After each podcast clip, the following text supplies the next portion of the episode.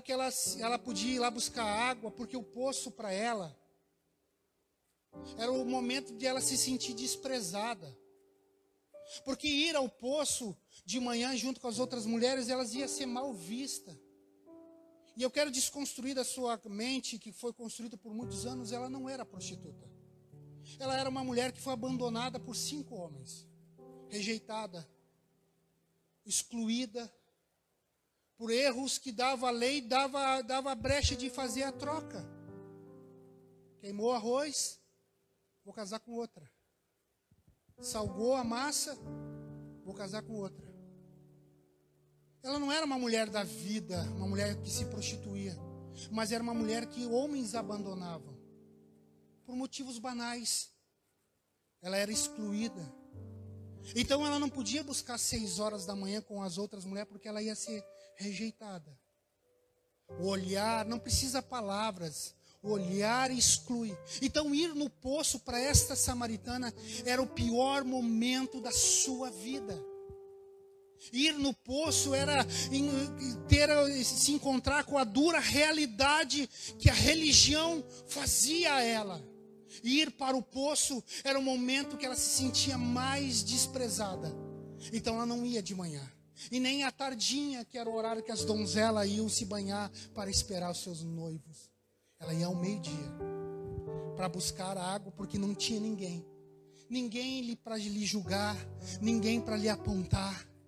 Eu não sei. Hoje você veio a este lugar e este lugar para você que é o céu. Mas amanhã você vai ter que voltar novamente para o poço. Que pode lhe trazer, que pode lhe ofender de te desprezar. Mas nessa noite eu quero dizer para você: aquele que muda histórias está neste lugar. Aleluia! Você não conseguiu trazer o poço até este lugar, mas ele veio aqui e vai lá mudar a sua história. Quantas pessoas tinham seu poço? Jairo tinha um poço que era sua filha, e a religião não tinha o que fazer, ele corre o poço de Jairo era ter que se humilhar diante do Jesus que, ia, que os fariseus queriam condenar, queriam matar. Mas pelo, pelo, pelo sacrifício que ele queria fazer, ele disse: Vai valer a pena eu me jogar aos pés deste homem. O poço de uma mulher de 12 anos sofrendo com fluxo de sangue. O poço dela era todo dia ela se olhar no espelho e ver que ela estava cada vez mais pálida e sangrando e sem parar.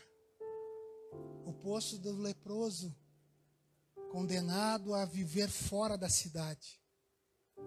Mas um dia ele disse: Eu vou me encontrar com Jesus ia morrer apedrejado, mas ele superou.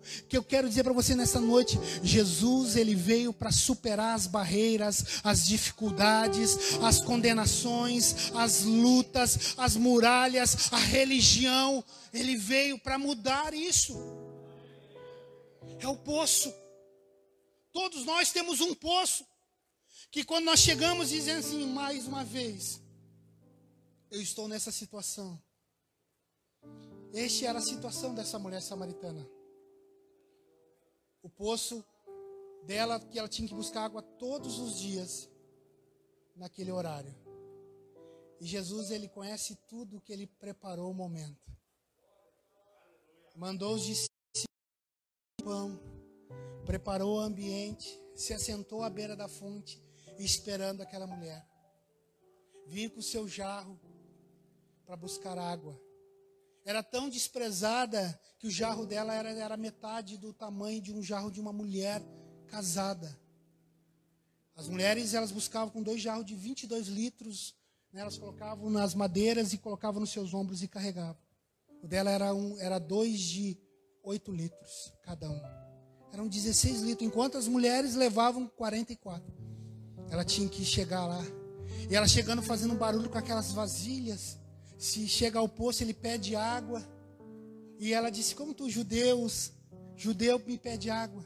Eles, olha, se soubesse, tu me pedirias águas. E ela, e ela ficou olhando, mas você não tem vasilha. Porque quando Jesus ele quer transformar as nossas vidas, Ele não precisa de vasilhas. A água vai jorrar sobrenatural dentro de nós. Porque as vasilhas nos mostram as necessidades. A necessidade daquela mulher naquela vasilha era água. E Jesus não precisa de vasilhas para fazer um milagre a multiplicação. Ele não precisa de muito peixe ou muito pão, ele faz o um milagre. Ele não precisa muita coisa, ele só precisa que a gente creia e tenha a expectativa e a esperança que ele vai fazer. Nessa noite eu não sei qual é o poço que você está enfrentando. Eu não sei quantas vasilhas você está carregando de suas necessidades, mas uma coisa eu sei: aquele que que faz o milagre, aquele que supera as expectativas, está neste lugar para mudar a sua história, para transformar a sua vida. Às vezes nós chegamos, eu tô, eu tô com a minha vasilha que acabou.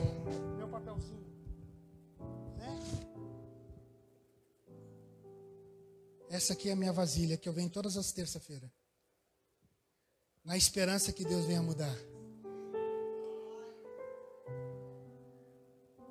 na esperança que Deus venha transformar as nossas vidas. Nós precisamos entender que Ele vem para transformar. Nós temos que crer. E ele, na conversa com ela, ele foi conversando e, e demonstrando para ela o quanto ele amava, o quanto a, expectativa dele era de mudar a história daquela mulher. Ele caminhou quilômetros para mudar a história de uma mulher que mudou a história de uma cidade. A igreja do Senhor ela precisa entender isso. Deus nos mudou para nós mudar a nossa cidade.